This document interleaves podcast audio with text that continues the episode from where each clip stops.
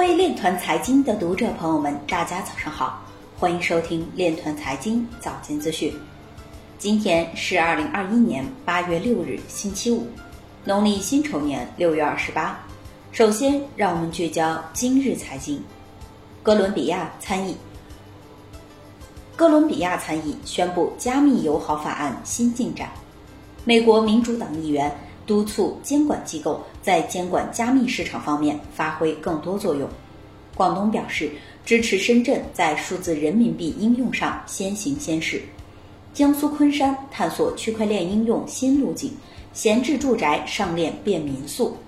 威神发布针对信标链的终结性模型替代设计构想。瑞波公司获准在 SEC 证券案中查阅币安的记录。腾讯安心平台启动安心农品计划。商品期货交易委员会委员认为，SEC 对加密货币没有监管权。纽约时报表示，OCC 署长候选人或对加密货币行业采取更强硬态度。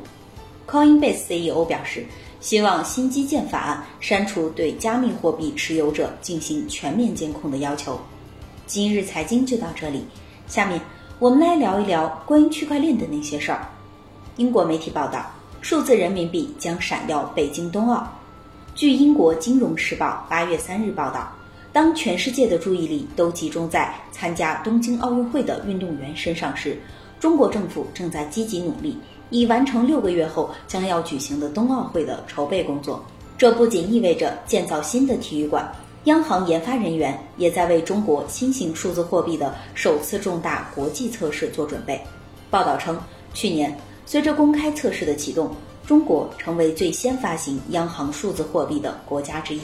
明年二月，数以万计的运动员和体育迷将会来到北京，届时将是外国参与者测试这项新型货币的时候。报道还称，运动员可能会拿到充满技术含量的手套、徽章或服装。用于进行数字人民币的支付，外国人还将获准开通数字钱包，并用数字人民币支付。不过，他们给数字钱包充值的具体方式还有待观察。报道认为，明年二月举行的冬奥会对于中国央行数字人民币的国际化来说，可能是一次小规模的试运行。中国人民银行的白皮书强调，数字人民币是一种零售型央行数字货币。